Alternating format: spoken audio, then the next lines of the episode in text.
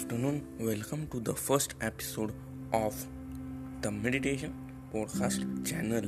Today, I will speak about how life gets on the real track to achieve the greatest thing of all before some baddest thing come to, into existence, such as Earth's largest fire or the rise of Third World War.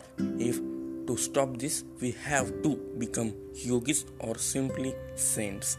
As in the launch of trailer, I said that this Sahaj meditation helps you to fight with all negativities by keeping ultra positive approach in consideration. It transforms you in such a way that your bad habits automatically get disappears and you don't to do it or dare to do it in your body the power is on work when you get a realized soul and develops it day by day and masters it.